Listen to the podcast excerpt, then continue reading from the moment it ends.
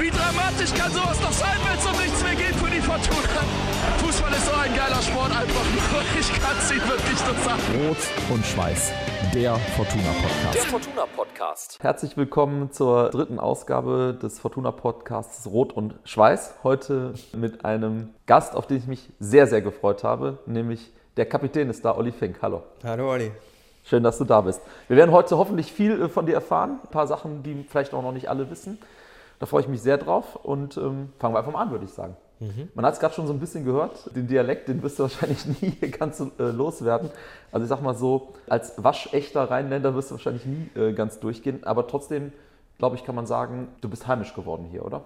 Ja, das auf jeden Fall, aber wie du sagst, ich gebe mir wirklich Mühe, aber es ist einfach nicht aus meiner Sprache herauszubekommen. Aber ist ja auch alles okay, also ich fühle mich pudelwohl hier in Düsseldorf jetzt. Tatsächlich die 11. Saison. Jedes Mal, wenn ich das Wort im Mund nehmen muss, dann denke ich mir, wie schnell die Zeit einfach vergangen ist. Ja, das sind ja auch schon 10 Jahre, ne? Sogar mehr als 10 Jahre. Dieses heimisch fühlen, kannst du das an irgendwas festmachen, wo du sagst, ja, genau deshalb fühle ich mich hier so heimisch? Die Leute. Also das steht und fällt immer mit den Personen, die du kennenlernst. Fußball ist ja ein großes Privileg, weil das halt gesellschaftlich so anerkannt ist, dass es mit nichts vergleichbar ist und dass es finanziell natürlich auch noch für Auskommen sorgt, dass du andere Sachen nebenbei noch erledigen kannst. Also dass du in der Stadt halt, die kulturell auch was bietet, auch was erleben kannst.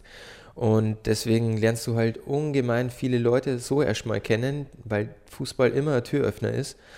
Und die Personen, die wir kennengelernt haben, die dann auch zu unserem Freundeskreis zählen, also ich hätte es mir nicht besser ausmalen können, wo ich damals hier hingekommen bin, dass du dir denkst, in welchen hohen Positionen, also auch gesellschaftlich, aber auch was Menschen betrifft, die einfach so bodenständig, so angenehm, so freundlich sind, dass du die kennenlernen darfst. Ist das von Anfang an so gewesen, dass du dich direkt wohlgefühlt hast? Ich meine, klar, Job ist Job, man muss ja erstmal da hinziehen und da wohnen, aber man hat ja, wenn man in eine fremde Stadt kommt, direkt so ein Gefühl irgendwie. Also ist das direkt da gewesen, dass du sagst, hier kann ich mich wohlfühlen? Auf jeden Fall, ja. Also ich meine, nicht umsonst wohnen viele Sportler, die im Umkreis hier bei anderen Vereinen spielen, auch in Düsseldorf. Also die Stadt, die hat halt einfach was, die gibt was her, hat was zu bieten. Und als Fußballer ist es ja wirklich einfach, dass du erstmal Anschluss findest. So, wenn du einen normalen Beruf hast, sage ich jetzt mal in Anführungsstrichen, hast du vielleicht 5, 6 Leute, die in deinem Büro da irgendwie sind. Wenn du 1 oder 2 dabei hast, mit denen du dich gut verstehst, ist schon mal viel gewonnen. Und beim Fußballmannschaft hast du 40 vielleicht. Und da, wenn du mal 3, 4, 5 dabei sind, dann läuft schon eher schlecht.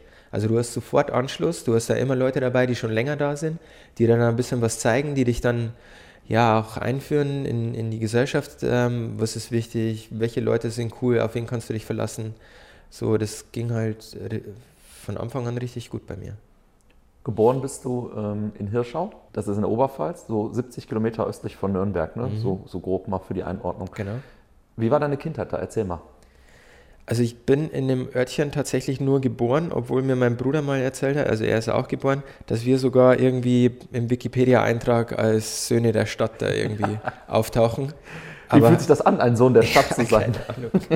Ich habe es dann auch nur gelesen, also da gab es nie eine offizielle Ehrung oder so ein Quatsch. Also es gab damals einfach zu dem Zeitpunkt dort ein Krankenhaus, dass wir dort geboren worden sind, weil wir wohnen wirklich am A der Heide, wenn ich das so sagen kann. Also fast näher zur tschechischen Grenze als ja, nach Nürnberg dann eigentlich.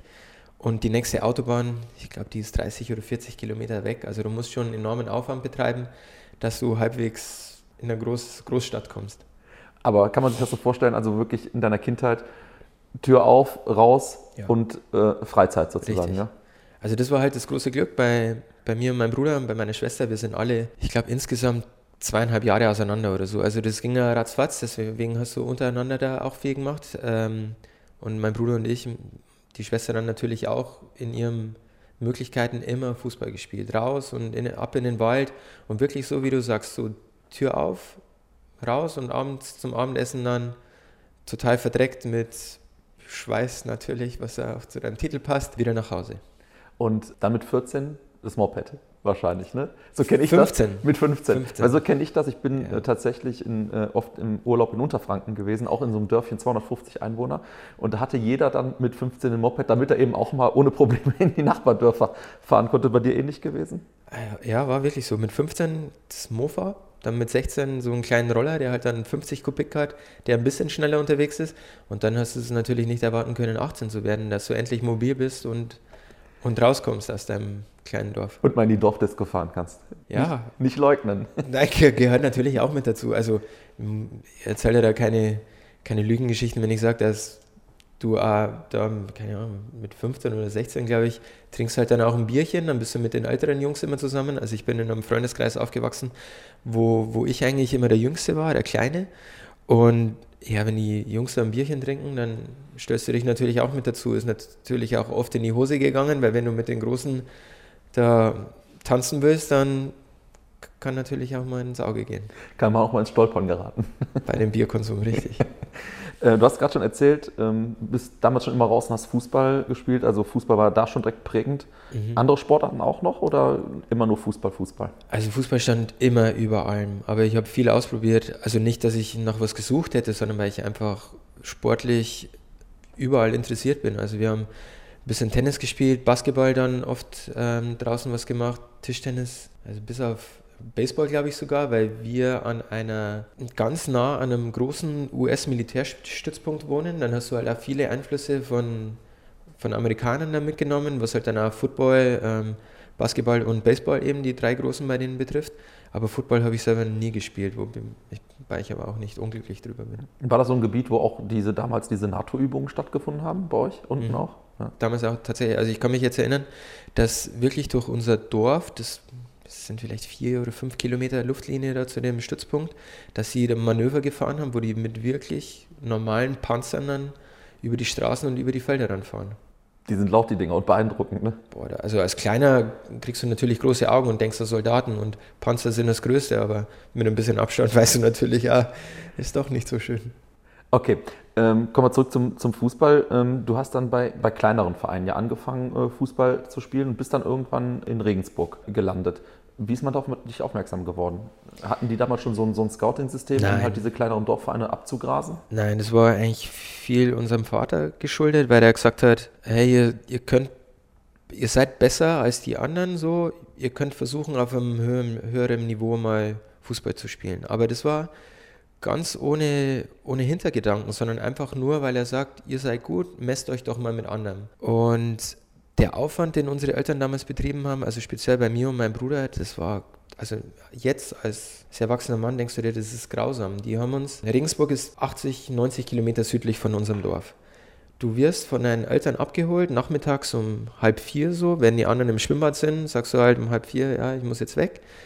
Du fährst 30 Kilometer zum nächsten Bahnhof, die Eltern schmeißen dich raus, du fährst 1 Stunde mit dem Zug, gehst trainieren, fährst wieder vom Bahnhof nach Amberg, eben die Ortschaft, und wirst da nachts um 10:30 oder sowas wieder von den Eltern abgeholt. Und dass die das halt koordinieren, also es war eh schon ein großes Glück, dass ich mit meinem Bruder eigentlich immer in der gleichen Mannschaft gespielt habe, aber wenn das nur ein bisschen sich unterschieden hätte, dann wäre also die waren sowieso schon 4 Tage unter der Woche und am Wochenende war halt Spiel.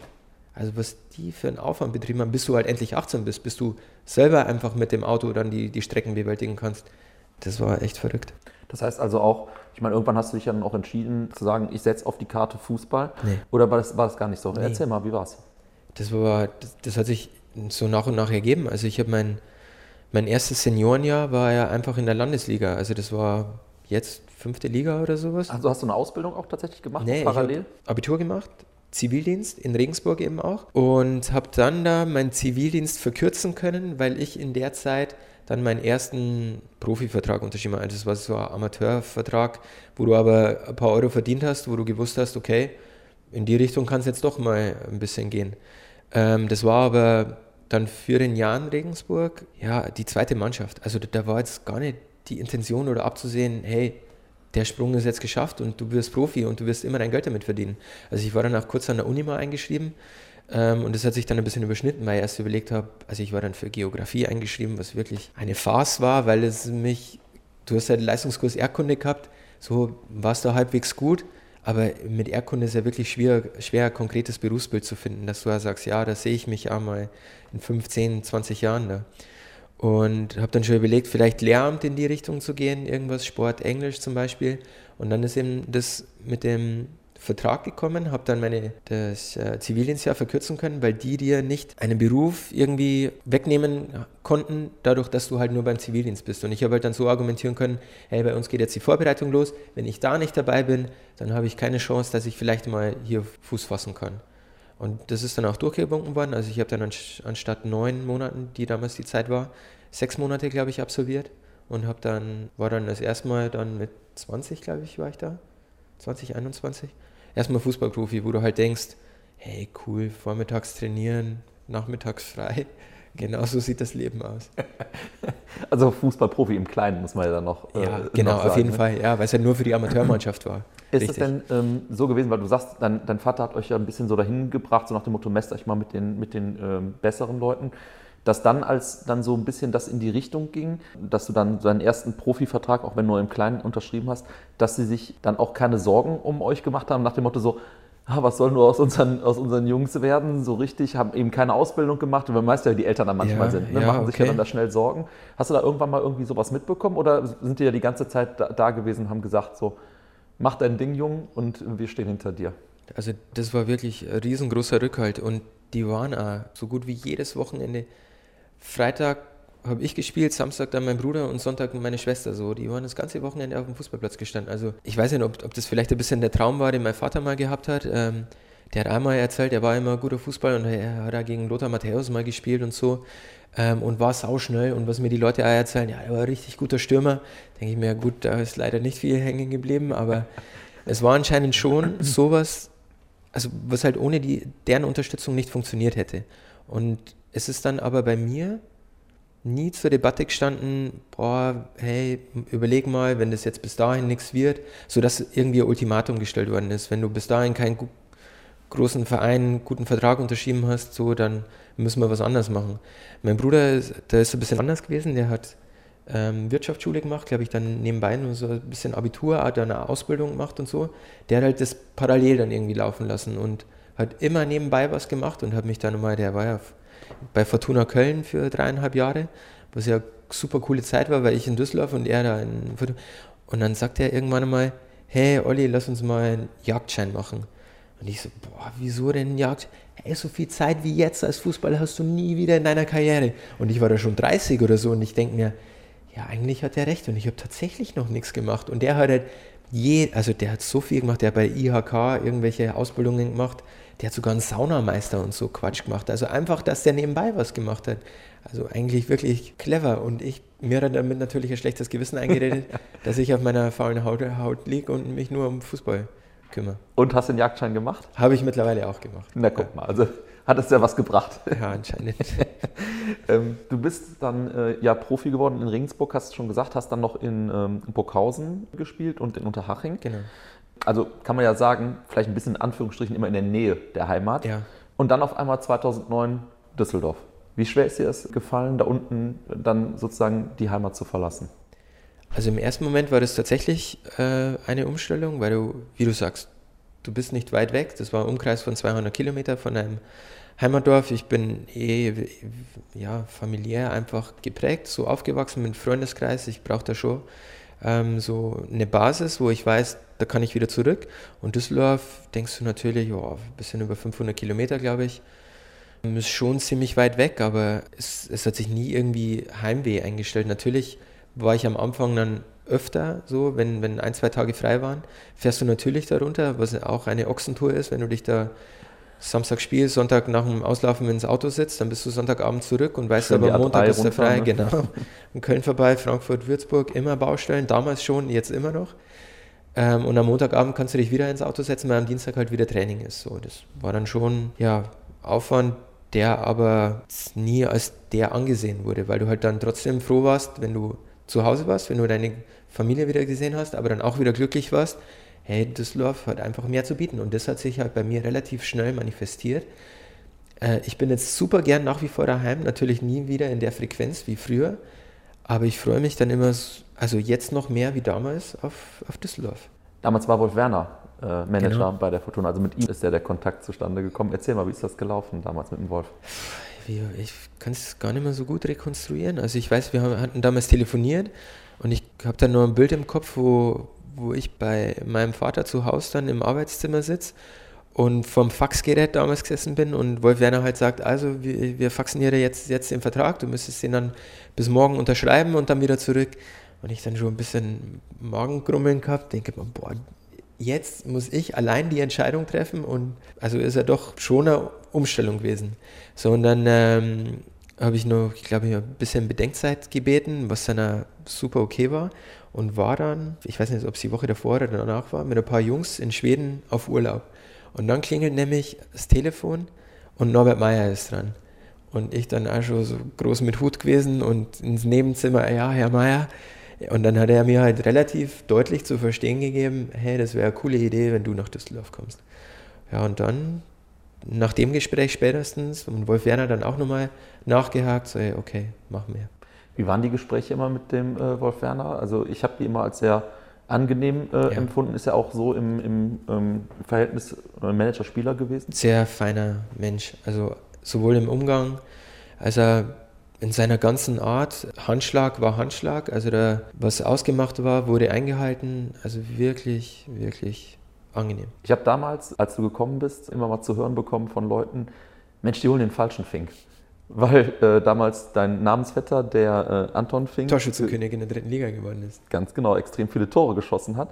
Und du eher, verzeih mir das, ein unbeschriebenes Blatt gewesen bist, gerade hier bei uns hier oben. Hast du das auch mal gehört damals, diese ganze Geschichte? Ja, also die habe ich natürlich mitbekommen, aber mir hat dann Lumpi, Jahre später hat er mir erzählt, hey Olli, ich habe dir das nie gesagt, aber wie du damals hierhin bist, da habe ich mich richtig gefreut, dass wir den Fink aus Unterhaching holen. Und anscheinend hat sein Vater ihm das erzählt. Und ja, aber wie heißt der denn? Ja, der heißt Oliver. Nee, der heißt nicht. Toni? Nee, Olaf heißt doch der. Und ich so, Lumpi. Also der hat zwischendurch immer Olaf zu mir gesagt und ich denke mir, alles klar, jetzt weiß ich, woher der Olaf kommt, der komische Name. Aber Lumpi hat dann mir auch relativ schnell gezeigt, okay, war auch eine gute Entscheidung, dass du jetzt hier bist. Also im Nachhinein kann man drüber lachen im Grunde. Ja, auf jeden Fall. Ich habe damals drüber schmunzeln können. So Anton hat damals echt eine super Runde gespielt. Ich glaube, der hat tatsächlich 25 Tore oder so in der 3. Liga da gemacht und ist dann danach zum KSC oder sowas gewechselt und ich bin nach Düsseldorf. Also es war dann auch schon so, dass du halt trotzdem wieder den nächsten Schritt machen wolltest, dass du in der Liga höher gehst und das haben wir beide geschafft. Du hast schon gesagt, dir ist es nicht schwer gefallen damals, dich in Düsseldorf zu akklimatisieren, wie schön man das sagt. Auch nicht mit dem Verein, weil ich sag mal, die Fortuna ist ja schon auch damals, wo sie ja nur in Anführungsstrichen gerade frischer Zweitligist waren, schon so ein Verein, wo jede Befindlichkeit mal ein großes Thema werden kann. Ne? War das irgendwie für dich am Anfang ein bisschen ungewohnt? Also ich habe da nach wie vor schon sehr großen Respekt davor, was du sagst in Interviews, was dann rauskommt, wie das dann teilweise mit ein paar Nebensätzen, die dann plötzlich weg sind, dann umgedreht werden kann. Deswegen war ich da immer ziemlich vorsichtig. Also das ist natürlich ja oft Selbstschutz. Du verlierst dich dann in Verklausulierungen oder irgendwelchen Phrasen, nur dass du halt dich selber schützt. Aber das glaube ich, also ich bin jetzt nie da wirklich auf die Schnauze gefallen, sage ich mal, aber du merkst schon, wenn du da mal ein falsches Wort verlierst, dass es dann während der Woche nochmal Thema sein kann und das willst du halt nicht. Also du willst dich auf Fußball konzentrieren und nicht überlegen, was habe ich gesagt, wieso muss ich mich da rechtfertigen.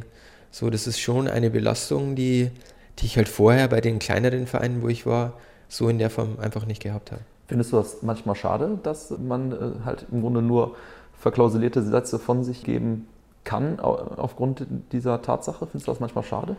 Also, würdest du gerne manchmal mehr Tacheles reden? Es ist so, dass du halt einfach aufpasst, bei wem du die Sachen sagst. Also du gehst jetzt nicht mit denen schwanger und das wird ein Problem in dir, weil du das nicht ausgesprochen hast oder so. Aber du musst halt schon wissen, wenn du das an der einen oder anderen falschen Stelle dann fallen lässt, dass es dann auch gegen dich verwendet werden kann. Als du dann damals zur Fortuna gekommen bist, man hat ja so eine Vorstellung, sag ich mal. Ja. Mal Hand aufs Herz, was hast du gedacht, wie lange du hier bleibst? Also damals war es ja eher so gang und gäbe, dass du 2, vielleicht einen 3-Jahres-Vertrag mal unterschreibst. Also ganz anders, als es jetzt eigentlich ist, weil du als Verein versuchst, die Spieler ja möglichst lange an dich zu binden, was ja jetzt in jüngerer Vergangenheit hier bei der Fortuna auch passiert ist, mit Simbo, Hofi, Kahn. Und damals, ja, hast du die Erfahrung gemacht, du bist 2-3 Jahre beim Verein. Das war halt so die Halbwertszeit, die so ein Spieler da gefühlt gehabt hat. Und meine erste Vorstellung war einfach nur, ich habe Düsseldorf eher so als Großstadt im Kopf gehabt, so wie London fast schon, dass du halt an Tagen teilweise nicht die Sonne siehst, weil die Hochhäuser so hoch sind und die Wolkenkratzer da mit ihren verspiegelten Fassaden dir das Sonnenlicht rauben. So eine Vorstellung habe ich tatsächlich von Düsseldorf gehabt. Und dann kommst du hierher und denkst dir, boah, das ist ja richtig schön, weil es halt einfach so trotzdem groß, aber überschaubar. Du bist am einen Ende vom anderen in einer halben Stunde oder so. Hast trotzdem alles, was Stadt und Land ein bisschen verbindet. Also von vornherein irgendwie super für mich. Geile Vorstellung mit den Wolkenkratzern. Ja, das war echt absurd eigentlich. So im Nachgang denkst du dir, du bist ja ein halbwegs gebildeter Mensch, aber wie kannst du Düsseldorf mit London vergleichen? Jetzt bist du 10 Jahre hier in Düsseldorf, also sogar ein bisschen mehr. Und du bist ja echt ein Phänomen. Also du wirkst ja wirklich fast schon, ich möchte fast sagen fitter als noch vor 10 Jahren, aber zumindest mal gleich fit, wie eh und je eigentlich. Du achtest extrem auf deine Ernährung, ne, und auch auf Vor- und Nachbereitung vom Training. Erzähl mal so ein bisschen, was du da machen musst, um diesen Stand der Fitness in dem Alter für einen Fußballprofi, was ja schon relativ alt ist, noch halten kannst. Also da steckt schon viel Arbeit drin, das stimmt. Es ist halt da so gewesen, dass du früher, ich weiß nicht, ob es an mir lag, dass du als Spieler das Wissen nicht hast oder dass es einfach dem ganzen System geschuldet war, weil Fußball ja relativ borniert immer war. So Fußball ist Fußball und Einflüsse von außen, sei es Trainingsmöglichkeiten, also so einfach anderer Input, den hast du irgendwie, da hast du Mauern hochgezogen. Du hast gedacht, Fußball ist immer was Besonderes, brauchen wir nicht. Und das hat sich dann gewandelt, weil es natürlich ein athletischer Sport ist. Und das war so die Stellschraube, an der die letzten Jahre extrem gezogen worden ist. Und dazu gehört für mich halt Fahrradfahren jeden Tag, Rollen, auf so einer Faszienrolle, Mobilisation, Yoga, Schwimmen nebenbei, Eistonne, alle Regenerationsmöglichkeiten, die es gibt, nutzen, Sauna, Massagen, osteopathische Behandlungen. Ich bin bei einem Chiropraktor, so, also es geht halt nicht mehr wie früher, dass du einfach rausgehst, bolst dann das Ding hin, danach 11:30 oder so, Training vorbei, du gehst in die Dusche und machst dann Abflug. Also der Traum, wie du es hattest, genau, als du junger Profi warst, vormittags und ein bisschen Training, nachmittags frei, das ist bei weitem nicht mehr so. Ne? Jetzt ist es eine Illusion, das stimmt. Liest du auch tatsächlich Bücher darüber, also über Trainingsmethodik, über Ernährung und so? Also machst du da selber auch noch was oder lässt du dir Inputs geben von dem ganzen Staff, der umherum ist? Ja, sowohl das auch. Also da hat sich bei uns auch viel getan. Also einfach von der Manpower her sind viel mehr Leute da, die mit ihrer Ahnung halt das System einfach bereichern. Ich habe schon immer einen engen Draht zu den Athletiktrainern gehabt, weil mir das schon immer fasziniert hat. Hey, was kannst du noch rausholen? Wo kannst du dich noch verbessern, speziell körperlich? Und Ernährung war halt immer ein Thema. Und dann liest du natürlich auch Bücher zu einfach Ernährung, Yoga, so athletische Sachen, Trainingsmethodik. Aber es ist jetzt, wissen wir ja selber, also wenn du ein Buch liest, ist ein Haken dran, hast du gelesen. Und wenn du 2 Wochen später danach gefragt wirst, also so im Detail kannst du das dann auch immer wiedergeben. Ich glaube, dass es global wichtig ist, so dir einen Überblick zu verschaffen, dass du das auch nicht zu sehr verwissenschaftlichen darfst, aber schon den einen oder anderen Zusammenhang zu erkennen, um einfach das Training dann aufrechtzuerhalten. Also ich finde, das motiviert halt dann auch immer. So ein Beispiel ist für mich die Eistonne, wo ich früher immer gesagt habe, boah, Eistonne und jetzt, ja, okay, fördert die Durchblutung und danach geht es dir ein bisschen besser, aber mittlerweile weißt du halt, hey, das ist Willensschulung, wenn du halt auch bei solchen Temperaturen da in das Becken reinsteigst, das macht nicht jeder. Und dann ist es für den Körper einfach so, dass der Mitochondrien bildet in seinen Zellen und je mehr du von den kleinen Kraftwerken hast, desto mehr Energie steht dir dann wieder zur Verfügung. Also wie gesagt, du musst dich einfach ein bisschen informieren, du bekommst auch dann von unseren Jungs da Input und wie gesagt, der Zusammenhang ist bei mir, Verständnis für etwas aufzubringen, also erstmal Interesse, dann Verständnis zu finden und dann weißt du, warum du die Sachen machst. Denkst du dir manchmal, Mensch, Olli, hättest du doch vor 15 Jahren schon genau so gedacht, dann wäre vielleicht noch das und das möglich gewesen, oder bist du so nicht? Ja, kann man natürlich spekulieren, ob dann was anderes möglich gewesen wäre, aber wie vorhin ja mal angedeutet, da war die Zeit einfach eine ganz andere. Also da gab es zumindest auf dem Niveau, wo ich immer gespielt habe, nie die Möglichkeit, sich da zu verbessern. Ich glaube, das ist bei anderen großen Vereinen dann dass es da anders gewesen ist damals schon. Es gab mal eine Zeit, da wäre fast deine Fortuna-Zeit zu Ende gewesen. Es gab ein Angebot vom großen FC Bayern. Ja. Da bist du auch fast hinübergefallen, oder? Bin ich tatsächlich, weil ich habe immer im Hinterkopf gehabt, so gegen Ende der Karriere zurück in die Heimat und dann da auch sesshaft werden. Das war so am Anfang, wo ich nach Düsseldorf gekommen bin, so ein bisschen die Idealvorstellung.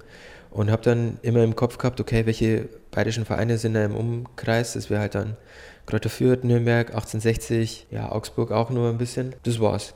Aber so mit FC Bayern halt, ist ja FC Bayern so, da beschäftigt sich ja keiner mit.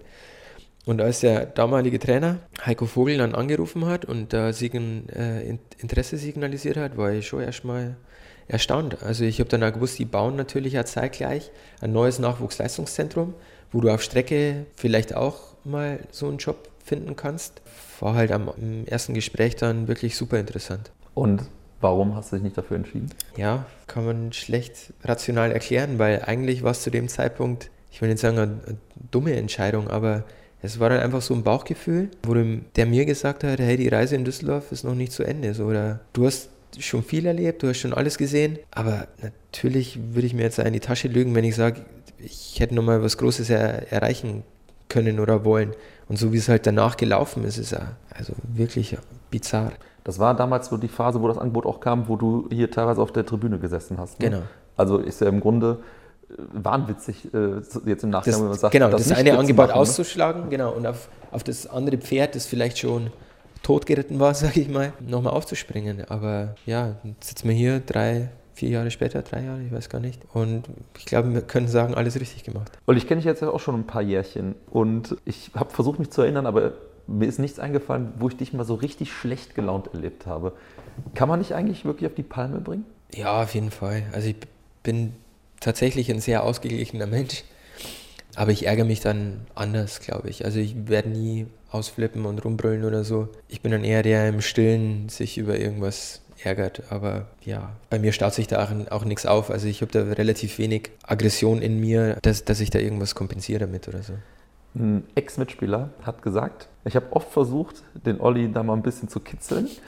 Der gibt echt immer 100%, aber ich wollte den mal so richtig biestig erleben. Hm. Was glaubst du, wer es gewesen ist und was glaubst du und was sagst du dazu? Wahrscheinlich war er nicht der einzige Spieler. Also ein paar Trainer haben mir auch immer vorgeworfen, dass ich zu lethargisch wirke. Also, und Lethargie war für mich nie, also keine Gleichgültigkeit an der Sache, sondern das war nur so, weil ich eben so ausgeglichen war, glaube ich. Und das hat halt den einen oder anderen vor den Kopf gestoßen, weil der denkt, hey, dem ist alles scheißegal, was der macht. Wenn der ein Gegentor kassieren oder wenn der Spieler an ihm vorbeikommt, dann akzeptiert er das einfach so. Und das war aber nicht so. Aber das, anscheinend habe ich immer den Eindruck. Von der Körpersprache her so. Genau. Mhm.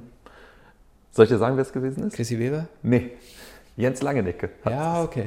Er hat gesagt, er hat immer versucht, dich ein bisschen zu provozieren. Aber ist ihm nicht richtig gelungen. Nee, so meistens geht sowas dann natürlich ja vor allem bei Personen, denen du ein Vertrauensverhältnis zusprichst, eher nach hinten los, weil du denkst, hey, die sind doch auf deiner Seite.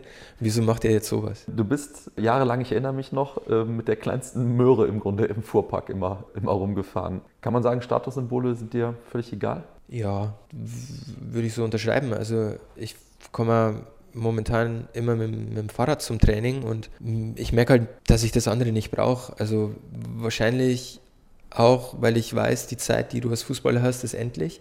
Und obwohl du jetzt gutes Geld verdienst, so irgendwann geht halt der Geldhahn zu. Und ich habe nie so viel verdient, dass ich bis an mein Lebensende keinen Finger mehr krumm machen muss. Deswegen will man ja wahrscheinlich auch nicht. Ne? Genau, also abgesehen davon. Ich habe jetzt wirklich das große Privileg gehabt, so die letzten 20 Jahre eine Berufung zu haben, mit einem Job, der mir unglaublich viel Spaß macht, wo du alles reinstecken kannst, wo auch so viel zurückkommt. Und jetzt gegen Ende meiner Karriere muss ich halt wieder sowas finden. Also es ist natürlich Fluch und Segen zugleich, weil du weißt, die ganze Welt steht dir offen, du kannst alles machen, du kannst ja erstmal dir den Luxus erlauben und vielleicht 1, 2, 3 Jahre gucken, in welche Richtung das es gehen kann. Aber dass du halt dann wieder sowas findest, ist wirklich anspruchsvoll. beschäftigst dich tatsächlich jetzt schon intensiver damit, mit dem, was mache ich, wenn ich nicht mehr auf dem grünen Rasen unten stehe? Ja, aber ich habe immer noch nichts gefunden. Also wenn mich die Leute fragen, so kannst du dir vorstellen, im Fußball zu bleiben, dann sage ich ja, aber momentan gibt es einfach genau einen Job in dem ganzen Business, den ich nicht hergeben will, und das ist halt der, als Spieler auf dem Rasen zu stehen. Du hast auch gesagt, du würdest eigentlich gerne mal in den USA leben und auch spielen. Noch, ist das immer noch so ein Traum von dir? Ja? Immer noch. Also das war halt mit der Verlängerung hier vor der Saison, habe ich für mich ein bisschen einfach gerechnet, dass ich jetzt nochmal 3 Jahre gewonnen habe. Also mindestens. Ich mache diese Saison fertig, gehe dann ein Jahr ins Ausland und habe dann ein Jahr Neudeutsch Sabbatical, wo ich halt ein bisschen... ja, die Welt sehen will, wo ich Sachen erleben will, die ich einfach während der Karriere, weil du zeitlich gebunden bist, die du nicht machen kannst. Also das ist nach Wimbledon fahren, Tennis gucken oder so, oder einfach mal Skifahren, wenn du Bock drauf hast. Und also irgendwas Verrücktes machen, was ja eigentlich nicht verrückt klingt, aber dadurch, dass du halt zeitlich in so einem Korsett immer bist, also dein ganzes Leben, bleibt da wenig für sowas. Deswegen wollte ich das versuchen, da möglichst viel, also Reisen, in die Zeit dann reinzupacken.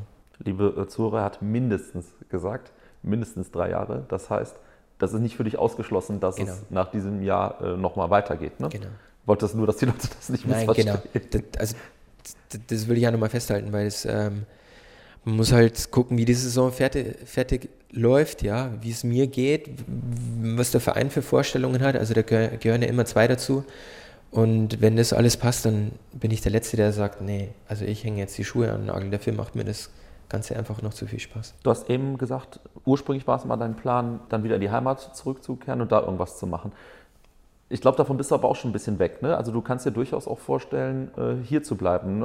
Muss ja nicht unbedingt die Fortuna sein, wer weiß, ob es da was gibt oder sich ergibt, aber zumindest hier in der Region zu bleiben. Genau, also wir suchen tatsächlich auch sehr aktiv nach einem Häuschen, nach einer Wohnung mit Garten, weil es für mich und meine Frau mittelfristig einfach die Ideallösung ist. Hier haben wir uns so viel aufgebaut, und das einfach wegzugeben, so nur weil du denkst, also weil du irgendwann vor 10 Jahren mal gedacht hast, so du willst oder musst wieder zurück, das ist Quatsch. Und das Leben, so wie wir das jetzt momentan leben, ist einfach das, so wie wir uns das vorstellen. Also deswegen sehe ich da keinen Anlass, da irgendwas zu verändern. Natürlich ist jetzt blöd, weil ich jetzt 10 Jahre hier bin, denn immer den Zeitpunkt verpasst habe, mir Eigentum hier zuzulegen, und jetzt ist natürlich nicht der glücklichste Moment. Vor 10 Jahren wäre es deutlich günstiger gewesen. Ja, wäre es super clever gewesen, aber war ja natürlich nicht abzusehen, dass man da längere Zeit dann ist. Deine Frau hast du auch hier kennengelernt, ist das richtig? Nee. Sondern erzähl. Burghauser Zeit. Ah. So lange kennt ihr euch schon? So lange kennen wir uns schon, ja. Sind jetzt seit 3 Jahren verheiratet. Ist nach wie vor die Liebe meines Lebens. Schön, wenn man das sagen kann. Jetzt haben wir gerade eben ja schon gehört, Statussymbole, brauche ich nicht so. Was ist mit Genuss? Gutes Essen, guter Wein? Ja, das habe ich hier in Düsseldorf auch erst kennengelernt. Also meine Frau sagt immer, sie hätte da ihre Finger im Spiel gehabt.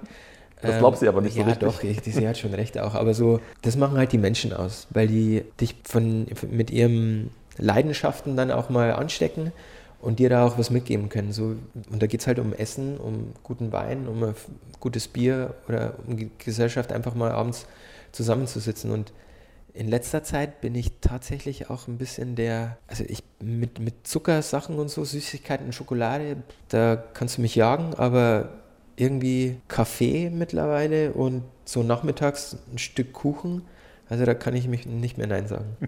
Dann bin ich ähnlich, also so Teilchen Kuchen, das geht, bleibt nicht am Tisch liegen. Ja, das ist echt verrückt, weil das früher, also habe ich damit nichts am Hut gehabt. Also alles, was so einfach Zucker ist, weißt du natürlich selber, ja, ist unnötig für den Körper, so ist vielleicht sogar schädlich, aber beim guten Stück Kuchen werde ich einfach schwach. Was ist mit so Social Media? Facebook findet man dich nicht wirklich, Instagram bist du gar nicht. Hast du nichts mit am Hut, ne? Nee, gar nichts. Also ich finde es eher Belastung, als dass es mir irgendwie helfen könnte, weil die Leute, mit denen ich zu tun haben will, die mich erreichen wollen, die haben meine Telefonnummer oder meine E-Mail, und ich bin jetzt so nicht mitteilungsbedürftig, dass ich zeige, was ich zu welchem Zeitpunkt irgendwie mache. Und finde es an sich wichtig und eine gute Sache, wenn Leute das verfolgen, weil die Fanbasis danach halt auch lechzt, dass du ein bisschen was von dir preisgibst. Aber für mich, wie gesagt, ist es eher Aufwand und ich wäre dann auch nie so wirklich permanent dabei, sodass es entweder ganz oder gar nicht, dann entscheide ich mich lieber für gar nicht. Also sprich, wenn das jetzt gerade verstärkt junge Spieler machen, dann hält sich da auch raus mit irgendwelchen Kommentaren dazu? Ja, das ist ja deren Ding, also deren Aufwand auch. Also ich habe damit nichts zu tun. Die wissen ja, da muss ich ja nichts erzählen, dass man aufpassen muss, was da gepostet wird, aber da muss, glaube ich, jeder selber seine Erfahrungen damit machen. Ja, gerade auch die großen Stars machen es ja auch verstärkt. Ne? Ich glaube, ist das so ein bisschen einfach der Lauf der Zeit? Wahrscheinlich, oder? Also ich ärgere mich jetzt schon, wenn ich mal telefonieren muss, weil mein Handy halt immer bei mir im Körper ist, aber eigentlich finde ich, das sind wir alle Geiseln von den Dingern geworden, weil wir so oft da drauf gucken, dass es einfach, dass die normale verbale Kommunikation so am Tisch, dass die da schon mal drunter leidet. Meinst du, das ist vielleicht eine Frage der Erziehung? Also unser Großeltern sind ja etwa gleich alt, ich bin ein bisschen älter als du, so des Großwerdens, so dass... dass man lieber das persönliche Gespräch sucht, als halt über Social Media zu kommunizieren? Ja, das Erstaunliche, finde ich halt, ist, dass bei kleinen Kindern, wenn du die siehst, die sind ja auch schon so fixiert auf die Dinger. Das stimmt, ja. Und es ist ja nicht so, dass die das gezeigt bekommen, sondern das ist also ein natürlicher Instinkt irgendwie. Du kannst es natürlich nutzen als Elternteil, dass du einfach mal, wenn du weißt, du wirst deine Ruhe haben, dann legst du so ein iPad auf den Tisch und dann weißt du jetzt, die nächste Stunde sind die erstmal beschäftigt und hast für dich ein bisschen Zeit. Und dass sowas vielleicht unterschwellig immer bei uns in den Köpfen ist. Du hast eben schon gesagt, Familie bedeutet dir extrem viel. Also vielleicht kannst du noch ein bisschen ins Detail gehen. Also was ist für dich Familie und was bedeuten für dich auch Freunde?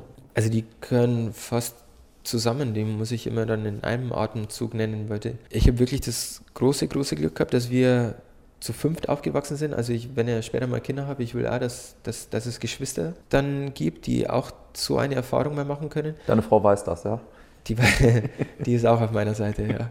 Ich meine, ich komme vom Land, so da wohnt, ich glaube, 80% der Verwandtschaft wohnen in einem Umkreis von 10 Kilometern oder so. Also da bist du zwangsläufig, wächst du mit denen auf und wirst groß und weißt um die Vorzüge, aber auch manchmal um die Nachteile von sowas.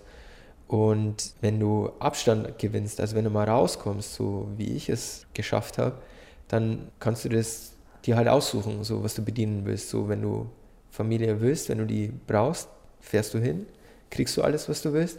Aber wenn halt dann der Zeitpunkt kommt, dass du merkst, okay, reicht jetzt eigentlich so, wir sind unsere eigene Familie, dann kannst du halt auch wieder abhauen. Olli, zum Abschluss machen wir noch ein kleines Spielchen. Jetzt finden wir nämlich mal raus, ob du schon Rheinländer bist oder doch noch Bayer. Das kann nur in die Hosen gehen. Also, Weißbier oder Altbier? Oh, tatsächlich Altbier. Das ist schon mal ein guter Punkt. Ich bin auch morgen, kann ich das sagen, ich bin morgen auf eine Brauereiführung bei Ürige eingeladen, da freue ich mich drauf. Heute Abend. Ich glaube, die ist sogar heute Abend. Ja, ich glaube, da gibt es auch so alkoholfreies, ne? Ja, sicher. Weißwurst oder Mettbrötchen? Tatsächlich die Weißwurst. Ja? Ja. Und auch klassisch, die muss da, glaube ich, soll ja bis 12 Uhr gegessen werden oder so. Korrigier mich oder wie heißt das? Ja, nee, ist tatsächlich so. Aber es ist für mich jetzt nicht wichtig, weil es relativ wenig bekommen so und dann würde ich auch mal ein Auge zudrücken, wenn es nach 12 Uhr ist. Aber ich finde so Weißwurst mit so einem süßen Senf, mit Breze und Weißbier, das hat schon was. Und zuzelst die auch richtig? Nein, die wird natürlich mit Messer und Gabel gegessen. Ja gut, hätte ja sein können, ne, dass das noch so richtig traditionell ist. Ja, war sowas, also kann Zuzeln traditionell sein, frage ich mich. Ich glaube, das ist einfach der Tatsache geschuldet, dass du keine Manieren hast oder kein Besteck dann irgendwie. Karneval oder Oktoberfest? Karneval. Das war mein Aha-Erlebnis im letzten Karneval. Da war ich mit dem Lumpi auf dem Wagen und die Leute sind ausgeflippt, wo die uns gesehen haben. Also die flippen ja sowieso aus, weil Karneval ist und weil die Kinder, weil du denen Süßigkeiten zuwirfst, aber wie groß die Augen werden und wie stolz die Leute sind, wenn du bei dem dann irgendwie an der Nase vorbeifährst. Also das hat mir wirklich Gänsehaut besorgt. Ja, ist ja auch sensationell, ne? Wenn du da diesen Zug sitzt, da stehen ja, also muss ja Hunderttausende. Ja. Und also du hast ja den Einblick immer zur Kö, wenn du da irgendwie einbiegst und so und du denkst dir, das ist ja verrückt, wie viele da auf der Kö sind. Und die Kö ist ja nur ein kleiner Teil von dem ganzen Zug und es geht ja überall so zu. Also echt beeindruckend. Blaskapelle oder Tambourchor? Was? Tambourchor, kennst du gar nicht, ne? Nein, kenn ich gar nicht. Das sind die Jungs, die im Zug mitlaufen, meistens vorneweg und diese kleinen, runden Trommelchen vorne haben, ne? Wo mehr über die Trommeln geht und nicht so eine klassische Blaskapelle. Das sagt ihr jetzt gar nichts. Gar nichts. Ne? Ja, dann geht doch mal zu einem Schützenumzug. Spielmannszug oder so, sagt das so. Ja, Spielmannszug. Das sagt man hier nicht. Ja, anscheinend. Also ein Tambourchor. Dann okay. Hast du was zu lernen. Also dann vermute ich mal, das wird die Blaskapelle werden. Ja, das stimmt. Und Rhein oder Donau? Rhein, ja. Also ich bin auch Naturfreund. Also ich bin, das merke ich, das geht mir vielleicht ein bisschen ab hier in Düsseldorf. Ich bin saugern in der Natur, also was halt so Berge, Wasser oder Wälder betrifft. Und hier hast du ja einen relativ großen Aufwand, wenn du sagst, du willst mal ein bisschen weiter weg, dann fährst du entweder in die Eifel oder nach Holland ans Meer oder Warstein oder irgendwie so oder in die Gegend. Das merke ich, das fehlt mir. Aber rein, also ich bin da wirklich oft beim Angeln, sitze ich da und habe dann meine Ruhe und das ist dann für mich das Naturerlebnis. Ach, tatsächlich, du angelst am Rhein auch, ja? Und wenn ich was gefangen habe, kommt das auch auf den Tisch. Ja? Alles mal so gelernt, ja? Ja, genau. So bin ich halt schon groß geworden. Ja. Was war der schönste Fang bisher aus dem Rhein? Kann ich mich nicht mit rühmen, aber waren 73 Zentimeter. Also Angler erzählen dann natürlich immer von der Länge des Fisches. Großer Zander, der dann ja, filetiert worden ist und bei uns in der Pfanne dann auch sehr gemundet hat. Und das schmeckt auch besser als gekauft, ne? Zweimal so gut. Also meine Frau ist natürlich, muss ich auch sagen, eine ausgezeichnete Köchin. Die das natürlich auch noch weiß, wie man das zubereiten muss, weil wenn mein Zander da irgendwie von mir gekocht und dann serviert wird, wäre es vielleicht doch nicht so ein großes Erlebnis gewesen. Dann noch zwei Abschlussfragen, die mussten bisher alle beantworten. Ich bin mal gespannt, was du dazu sagst. Welchen Sport würdest du gerne können, außer Fußball? Also so richtig gut, wo du sagst, Weltspitze. Ich glaube, ich würde mich für irgendeinen Einzelsport entscheiden, weil das halt, du hast über Jahre lang die Erfahrung gemacht, was bedeutet Team, was bedeutet Mannschaftssportart und wie anspruchsvoll das ist, auf gleichem Niveau halt eine Einzelsportart dann zu betreiben. Also das heißt dann Tennis oder Golf jetzt zum Beispiel. Also sowas würde mich interessieren, wie das abläuft. Und was generell? Also abseits vom Sport, was würdest du sehr gerne können? Kahn Eihan zum Beispiel hat gesagt, er wäre gerne ein Musikproducer. Das fand ich sehr interessant, muss ich sagen. Was würdest du gerne können? Einfach gern mehr wissen. So, ich habe mich jetzt an der Heinrich-Heine-Uni auch mal eingeschrieben für einen Studiengang. Ich weiß nicht, ob das funktioniert, aber es ist einfach so, dass so Wissen ist Macht. So, das habe ich einfach über die letzten Jahre so gemerkt, was halt auch mit den ganzen Bücherlesen so zu tun hat, wenn du einfach für dich dann einen Mehrwert schaffen kannst und was mir als Sportler dann auch wirklich unmittelbar weitergeholfen hat. Und ich glaube, dass sowas mir vielleicht in anderen Lebenslagen auch weiterhelfen kann, wenn du einfach mehr weißt und das eine oder andere Buch mehr liest. Wunderbar. Olli, ich danke dir sehr fürs Gespräch, war hochinteressant. Danke. Ich hoffe für dich auch und ich hoffe, du hattest auch ein bisschen Spaß. Das war super, vielen Dank.